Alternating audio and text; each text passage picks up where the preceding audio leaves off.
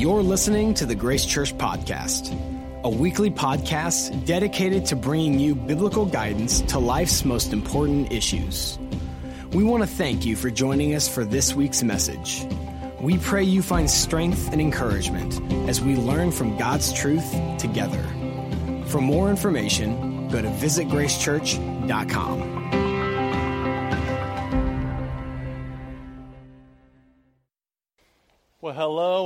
welcome you to Grace Church. My name is Chris. I'm one of the pastors here, and we are glad that you are worshiping with us. If you're in the venue, we want to say hi to you. Those of you that are out in the cafe, we welcome you. If you're worshiping with us online, whether you're in Jericho or Kurdistan or the Amazon, we want to welcome you. And those of you in the auditorium, we are so glad that you're here. I'm going to ask our ushers now here in the auditorium to walk up and down. If you need a Bible or a pen or a handout, just raise your hand and they will hook you up. They'll get you what you need. Just raise it up. And if you don't have a Bible and you want to take one home, it's okay to steal one today, okay? We'll let you take it home and enjoy it, and it is our gift to you. Also, I want to encourage you to fill out a Connect card. If you've never done that, please do so. And if you have, we want you to continue to do it. It's right in front of you. And it's just our way to shepherd you, know you're uh, here. Also, you can write a prayer request that you have. But this month's Connect card, if you fill one out, all you got to do is go online at visitgracechurch.com slash live, or you can do it by paper right in front of you, and every one that we get is going to go towards the Ray of Hope trip in the Amazon and the Mission of Hope trip in Haiti this month, or excuse me, in July. We are sending over 35 people those two countries in July, and so you can be a part of that just by filling out a Connect card. So I ask you a couple questions here, and one of those is when you think of miracles, what do you think about? When you think of miracles, what comes to mind? You know, there's several things that come to my mind, but one of those is the fact that I've seen God work miracles. For instance, I was in Armenia, all right, which is just north of Iran, east of Turkey, all right, several years back. My wife and I were on a trip there, and we developed a relationship with this family there. And while we were on this trip, they celebrated their son, baby Narik's first birthday. Okay, so we had some fun celebrating with them, and they are great people, and there's so much life. And I'll tell you, the birthday cakes in Armenia don't taste the same, though. Not as good, all right? We head back home, and uh, two months later, we get an urgent message from them. That their son, baby Narik, was walking around the house, and the mom had big buckets of water, and she was cleaning, and the baby fell headfirst in one of these buckets and could not get out. And went without oxygen for a long time. They took it to one hospital in Armenia, asked the doctors, hey, here's this rush emergency room. They said, we don't know what to do, can't help. They rushed the baby to the other side of the capital city there. And this one hospital said, well, uh, he's gone without oxygen a long time. He's probably going to be brain dead and most likely going to die tomorrow, but we'll do what we can. So they send urgent messages to people they know uh, through Facebook around the world, and we begin to pray for this baby. Hours and hours of prayer. And supernaturally, God healed this baby. It was seven years ago. He's eight years now, and eight years old now, and you would never think that anything is wrong with him. God healed this baby. It's awesome. So that's something I think of when we think of the word miracles. But I also think of prayers that I've prayed that didn't happen. Of miracles I prayed for God to do that He didn't. For instance, I was going to visit my wife at a pediatric intensive care unit. She was an RN, and I went up there to bring her dinner. She was working the night shift, and I noticed that she wasn't in the little front kiosk area. She was actually in a room in the PICU, and she was trying to revive this baby with the doctors and this team of nurses for over an hour. And this mom outside the room was bawling. I said, Hey, what can I do? What's going on? Uh, I offered to pray for you. She said, just bawling hysterically, Will you please pray for my baby not to die? I could not imagine life without our baby. About an hour later, the baby died. The dad sh- had shaken it to death. I also think of when we were pregnant with our third child and we were visiting Lindsay's grandparents. We told them we were pregnant, and actually, Lindsay and I went on a date in D.C. They live in Northern Virginia, and then we went back to their house, which is about 30 minutes uh, outside of civilization there in Northern Virginia, and we, uh, Lindsay began to bleed. And I rushed to the drugstore, which 30 minutes there, 30 minutes back. So it was about an hour worth of driving. I cried out to God because we never experienced any bleeding before. Lord, please do not let us lose this baby. I can't imagine what this is going to be like and the motion that's going to go into it. For an hour, and we found out we lost the baby. See, God chooses and does do miracles still today. We see God work like that baby in Armenia, and sometimes we pray for miracles to happen, and they don't happen. And see, these miracles are this clash, all right, of the human expectation versus the sovereignty of God. And what that means is that we have this human expectation that we want God to work in some way. And that we want God to do something in our lives. And maybe you're here right now and you need God to work a miracle in your life and you feel you know what that needs to be. Maybe you're with us online somewhere and you are desperate for God to move in your life. And then there's the sovereign will of God and what God wants to do. And I really believe when we pray for God to do miracles, when we pray for God to move in our life, it is not necessarily to get what we want, but to align our heart with who God is and trust Him with the outcome. See, we're going to look at another miracle today. We're in our When Pigs Fly series. All right, those of you here last week, I hate to disappoint you, there's not going to be any live animals on stage, okay? No pigs here. But Tim said, if I were to throw this pig, we have this live pig on stage, up and it began to fly, I'd be like, man, that's a miracle. And you know, the whole idea is when, yeah, when pigs fly, like, yeah, like that would really happen. We're going to look at miracles that took place in the book of John. And we're in our second miracle, and I look forward to see what God wants to do, what He wants to teach us as we look at this nobleman and his son who is sick. So let's pray. God, you are so good. God, you're powerful. And I know there's some people in here right now that just are praying for a miracle to take place. God, you still perform supernatural works. Lord, and sometimes you don't. But Lord, if all of us believe in you, you've healed us from the ultimate sickness, which is death and eternal separation from you, and you can heal us spiritually. For that, we're thankful. God, I pray that we'll just grow. We'll look at this man and this passage in John and how we can learn from him and grow and apply this to our life. It's just not a story 2,000 years ago, but it's a story that has so much meaning today and that is relevant to us, and we can apply it to our lives. So, God, help us grow. In your name we pray. Amen. All right, if you have your Bibles, please go to John chapter 4. All right, we're going to start in verse 46, excuse me, but what I want to do is set the stage a little bit. All right, so last week, the first miracle we see in the book of John is the water into the wine. Jesus turns water into wine. All right, see that in John chapter 2. And then he travels some more. We see in uh, earlier here in John chapter 4 that he meets a Samaritan woman at the well. And I love John 4 23. It says, A time is coming, now has come, that the true worshipers will worship the Father in spirit and in truth. For these are the kind of worshipers the Father seeks. And he has this encounter, and now he's traveling again. All right, and so let's pick this up in verse 46. So Jesus came again to Cana of Galilee, where he had made the water wine. So we see that he is coming now to an area where he turned the water into wine. So people knew Jesus here. They probably were amazed that this man's coming back. Was he a magician? Was he God himself? Did he just perform a trick? What's going on here? Who is this man? And so I guarantee you, people talk about him, word had spread, and people knew that he was coming. And there was a certain nobleman. Okay, so this is important. All right, to know that this man was a nobleman. And actually, in the original language, which is the Greek, is the word is basilikos, which is this. We know with this Greek word that he was associated with royalty. Okay, this was an important man. This was a man of status, a man of money, a man of a job of significance. All right, maybe like a lot of you in here.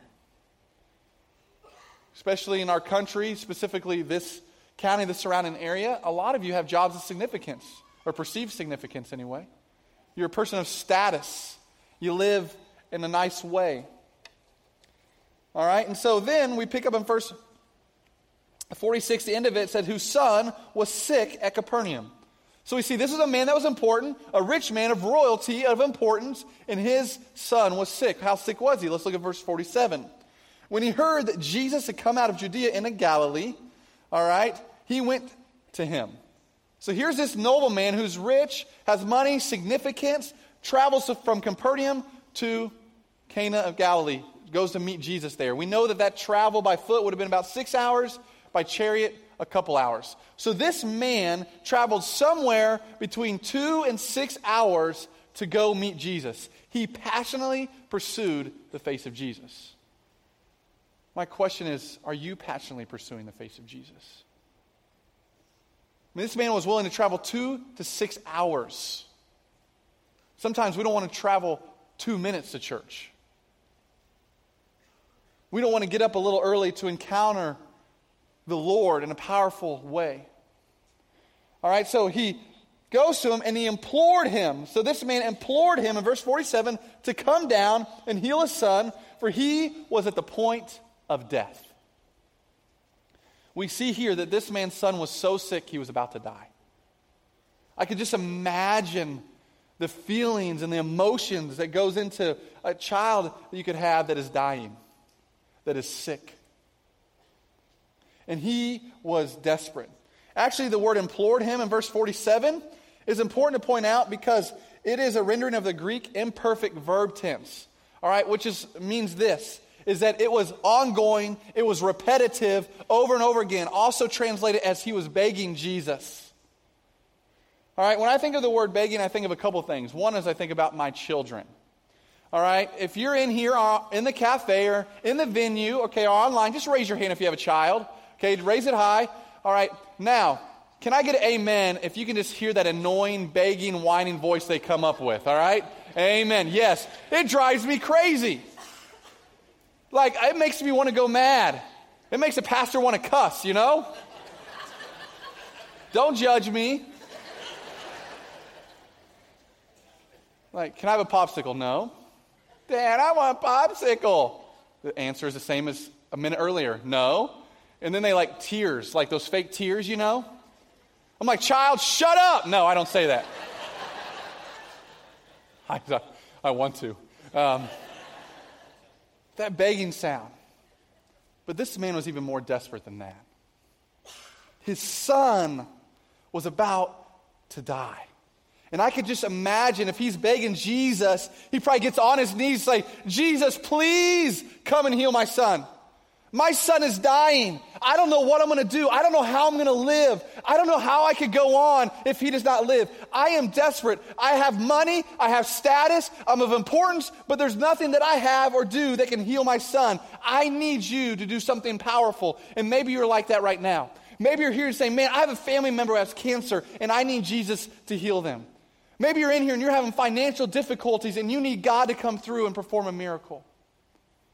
Maybe you're in here and you have a friend that is addicted to drugs or alcohol and you want them to have joy again and to break that addiction. Maybe you're in here and you're like this man. You have pride, you have status, you're of importance. And everyone thinks that you're okay. You kind of that facade. I like to call it the Johnson County facade. Everything's okay. But really, something in your home or in your life is dying, and you need to lay that aside and you need to pursue the face of Jesus. What is it for you? Because what this man did, he passionately pursued Jesus. He traveled two to six hours to encounter him. And I was convicted here. There are days that I don't want to even get out of bed a little early to go pursue Jesus. Do you want him to move in your life? Do you really? Do you really want God to work in your heart and in your soul? Do you really? Does your pursuit of Him line up with that? And you might be saying, well, I want to pursue Jesus. I have no idea what that looks like. Well, it can look several ways. One is maybe it's just setting time aside to seek the Lord in prayer. Maybe you just need to seek Him in prayer. Maybe it's opening the Word of God and growing in His wisdom the revelation, these 66 books. Maybe you just need to sit and open this up and learn from it. Say, Spirit, speak to me.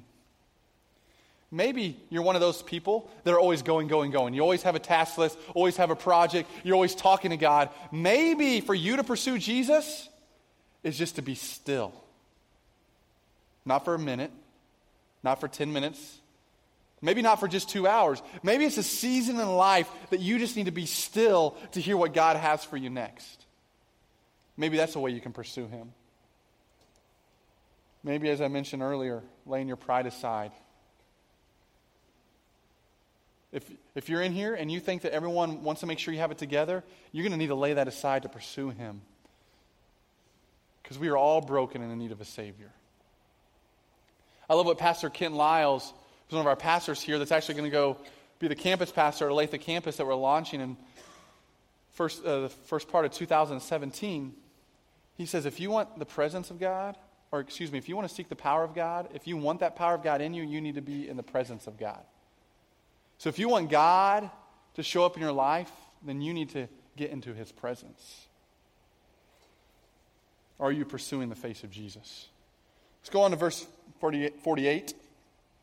And then Jesus said to him, Unless you people see signs and wonders, you will by no means believe. I just think what Jesus was, what his tone was here. It could have been matter of fact. Maybe he was annoyed. Maybe it was passionate. Maybe he just made this statement. He says, You people see, will only believe if you see signs and wonders. Now, I would begin judgmental of these people. I was like, yeah, these people, they just missed Jesus this whole time. Like, they didn't really understand what he was there about. And he's kind of frustrated with them, maybe. But then I begin to think of maybe my life or people in our church's life or in this community that really we only believe when we see it.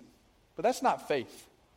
See, faith that Jesus is going to move, faith that God is going to move in your life to do a miraculous miracle and what you're just praying to Him to do, it takes faith. But maybe you're one of those where you have to see it to believe it. Well, I want to challenge you. That's not faith. All right? I have to challenge myself with that. Now, verse 49 the nobleman said to him, Sir, come down before my child dies. And we can read that and we just know that he's saying, Sir, come before my child dies. But it looks here, it seems that this man, this nobleman, is instructing Jesus how he needs to heal his son. He's saying, You need to come down. You need to travel back to Capernaum with me. You need to travel two to six hours with me, and that's how you're going to heal my son. And maybe you're in here and you oftentimes instruct God what he needs to do.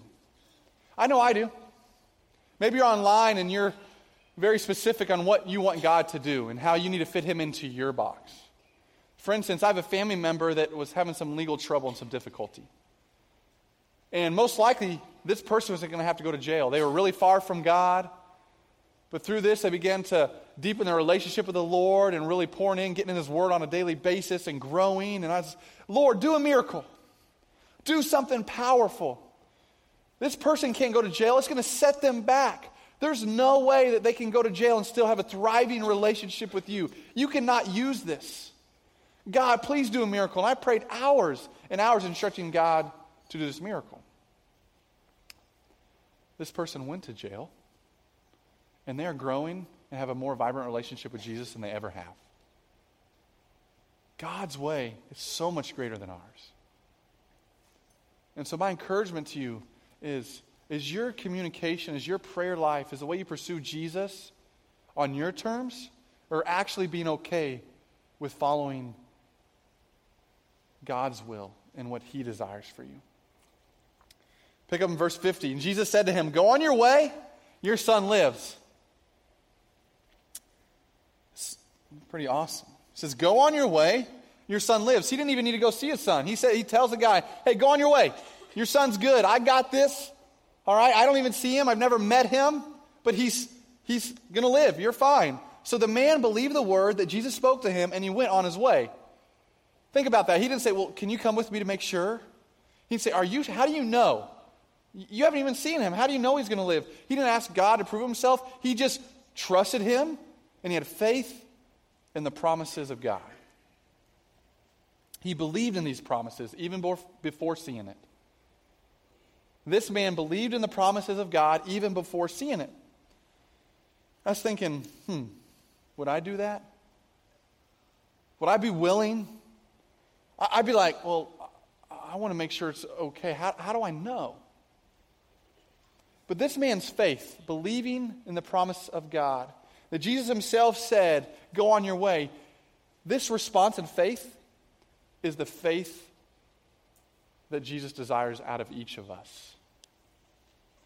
Do you trust in the promises of God? Are you willing to trust Him? You might be like, well, I don't know what God has promised me. Well, God has promised us over and over again through His Scripture.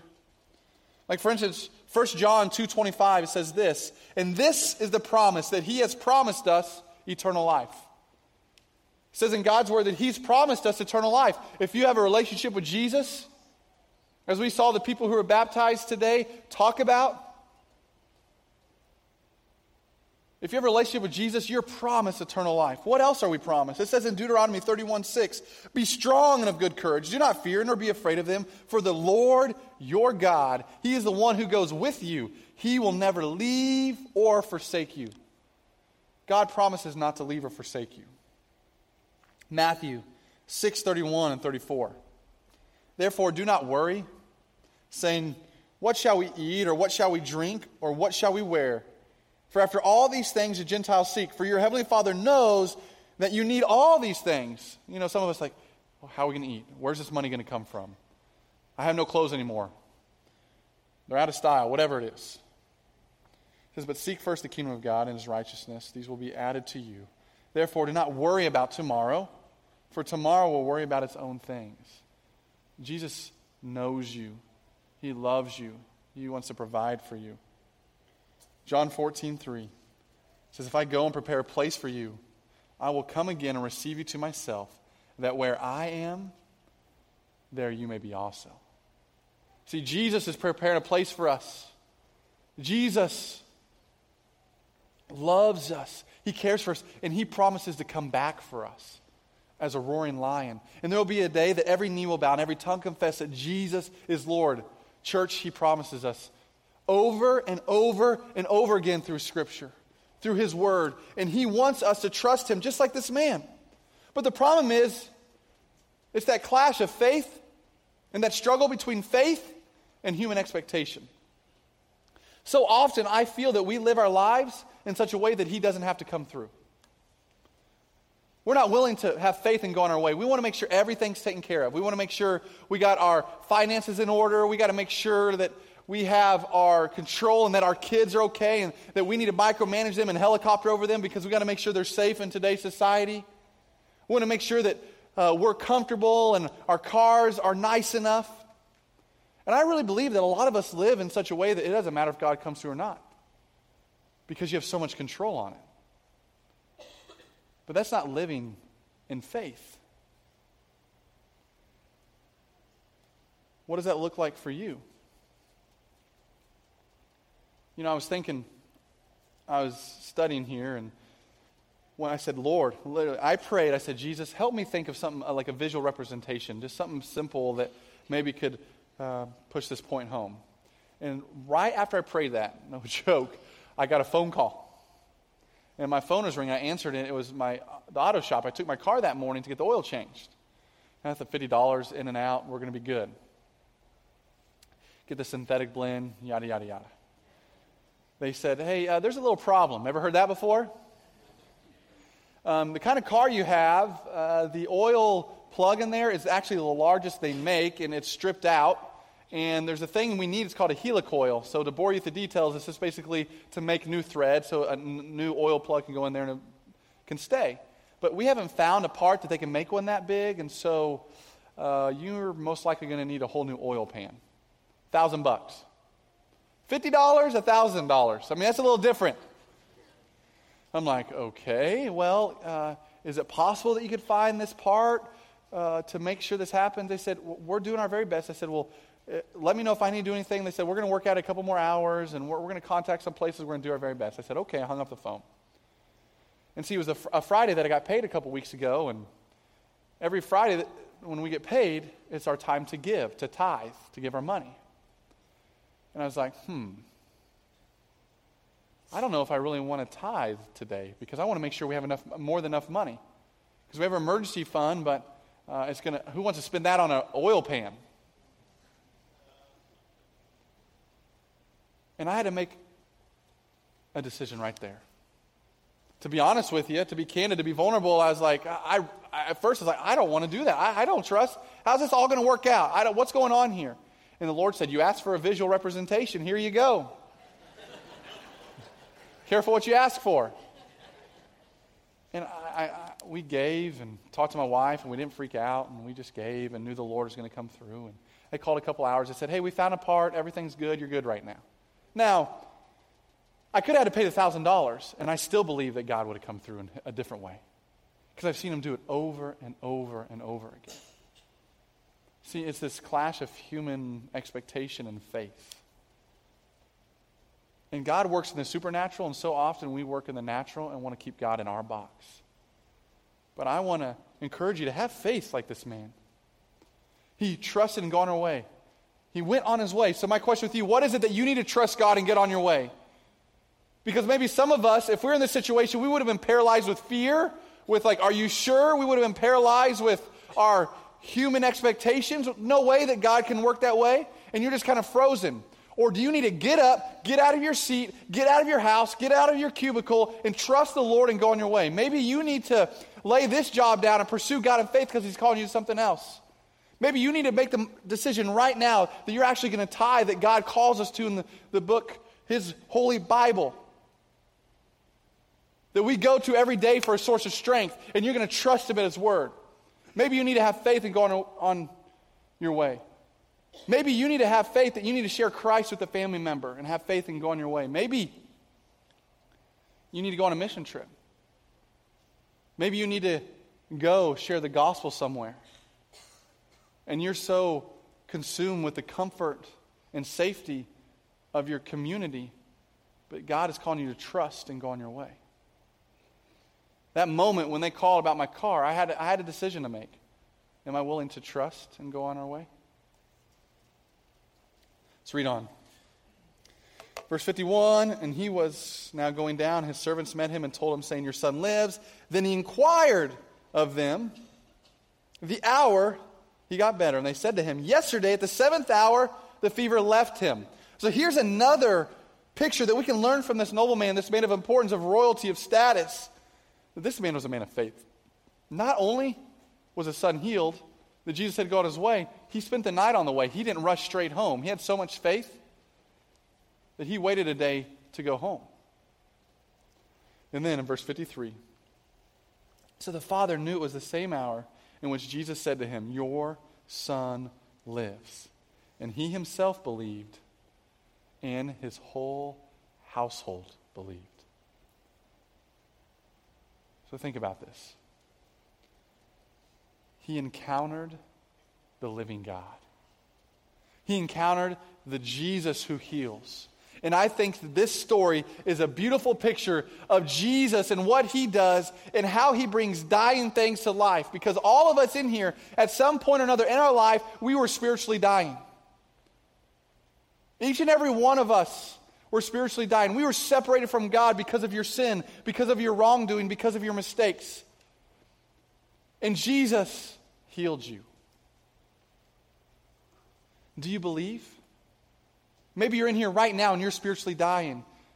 You're hopeless. You're helpless. You're in sin. And you need to be healed. You're tired of doing this by yourself. And Jesus will heal you just like he did this man's son. Not only will he bring you this peace and this joy and abundance, but most importantly, He's going to heal you for all eternity.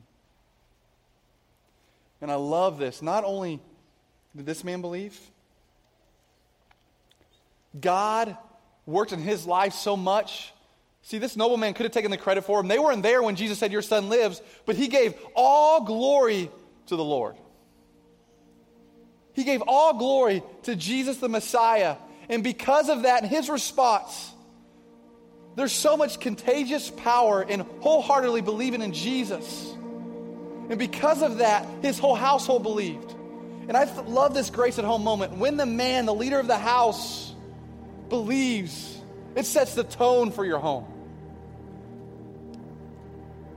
I want to encourage you, Ben, in here. Have you encountered a relationship with Jesus? Have you given your life to him? Are you willing to put your pride, your status aside and follow Him? Because that's where life is. Maybe you need to be healed today. I mean, I believe his whole household believed because he shared the story of what Jesus did. Whether you're a child, student, a man, or a woman in here? Do you share the story of what Jesus has done in your life? Are you willing to share what God has done? Because if He really has, if you've really encountered the living God, then you can't help but talk about it. There's so much power in our testimony. And the problem is in Western culture, I think we've begun to struggle with that. And we kind of minimize our testimony. I love going overseas and mission trips, whether I've been in Haiti or the Amazon or d- different places in Europe. And everyone's so eager to share how Jesus has changed their life.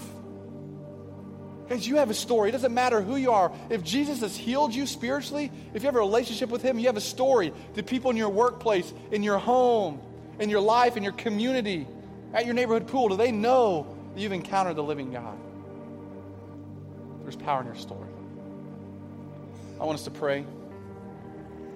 And I want to ask right now if you're in here and you're spiritually dying and you need a Savior, if you're in here right now and you're tired of living this life all by yourself, if you're in here and you need Jesus to move and you want to ask Him into your life, do you believe that Jesus lived a perfect, sinless life? He died on the cross for all our mistakes, all our pain, all our addictions. He died for you. Not only did he die, but three days later he rose again. He conquered sin and death so you can be made right with God forever and you can learn, live, excuse me, in eternity forever. If you're in here and you've never decided to follow Jesus and you're ready to be spiritually alive, you're ready to be healed for eternity. If you're in here and say, I want to ask Jesus into my heart today, I want you to raise your hand. Raise it high. Okay? See you? Who else? Raise it high. Want to make sure I see you, okay? I see you back there. Awesome. I see you over here. Praise God. There's three of you. Anyone else? Anyone else?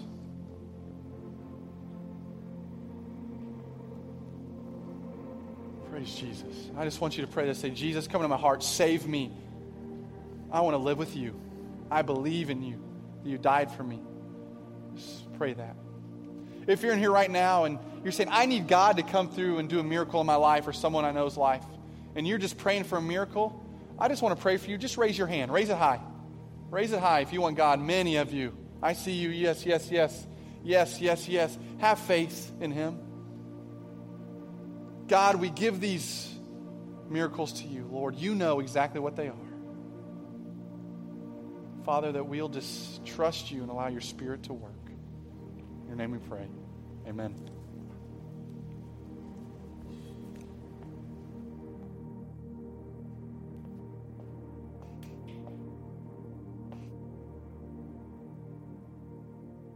Hello, my name is Gina, and I would like to share a little piece of my story with you. When my husband and I made a commitment to the Lord to pray together in details every morning for each other and for our three children, and to fast once a week together, we got the enemy's attention. A few weeks into our commitment, on Saturday, June 2nd, 2001, I was cooking on an ungrounded stove. I grabbed the skillet handle and the refrigerator door at the same time and was electrocuted. I became the grounding object between the two appliances, and my body took in 38 milliamps of electricity, which is seven times more than a human can survive. There are no words to describe the horror and the violence of that experience.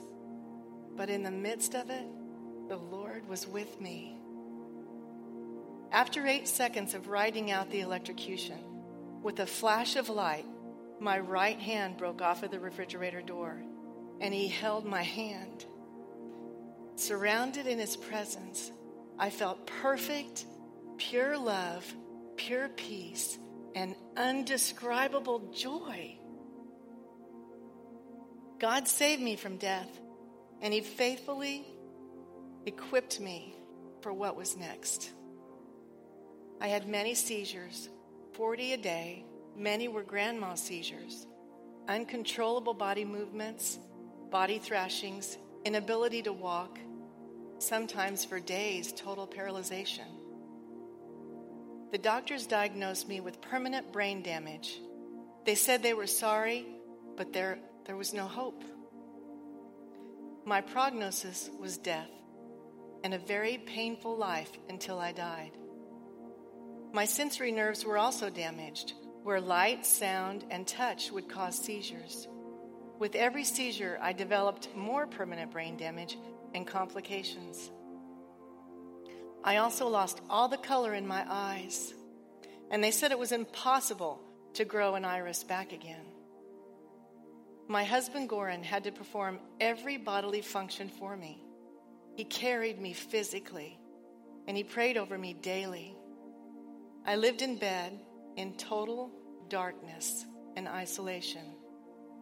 But the Lord never gave us more than we can bear. He blessed us with no other options but to look to Him.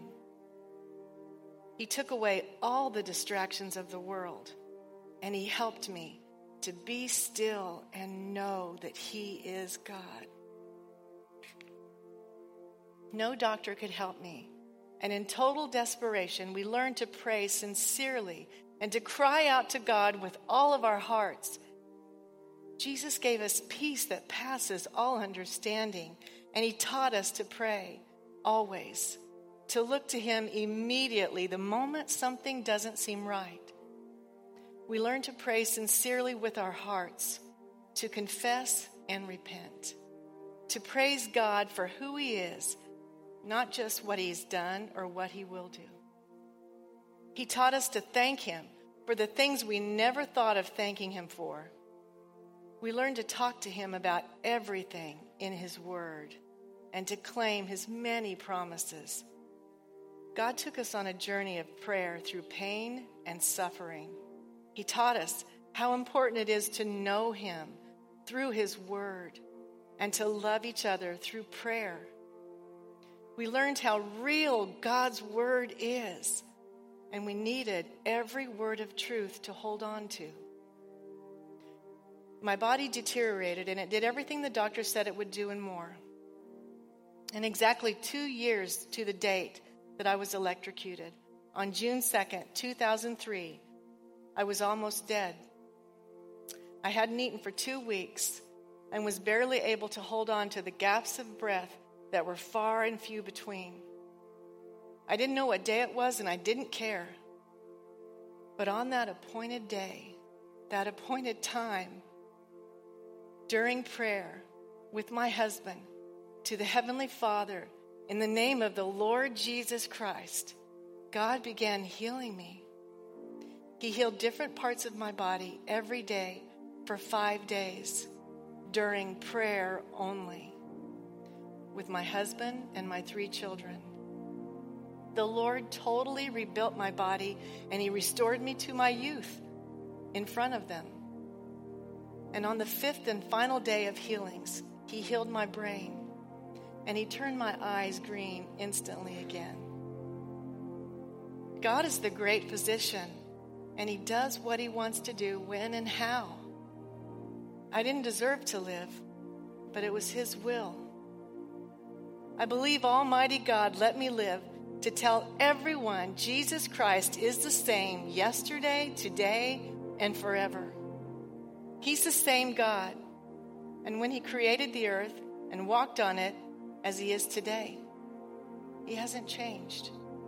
He wants us to know Him, He wants our hearts. My challenge today is like yours to love God, to follow Him, and to remember what He has done because of His great love.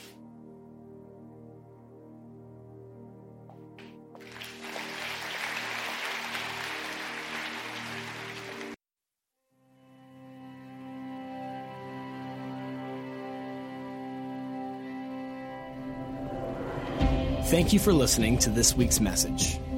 If you have questions or would like to contact us for prayer, please email us at info at visitgracechurch.com. For more information about our ministries, location, and service times, go to visitgracechurch.com.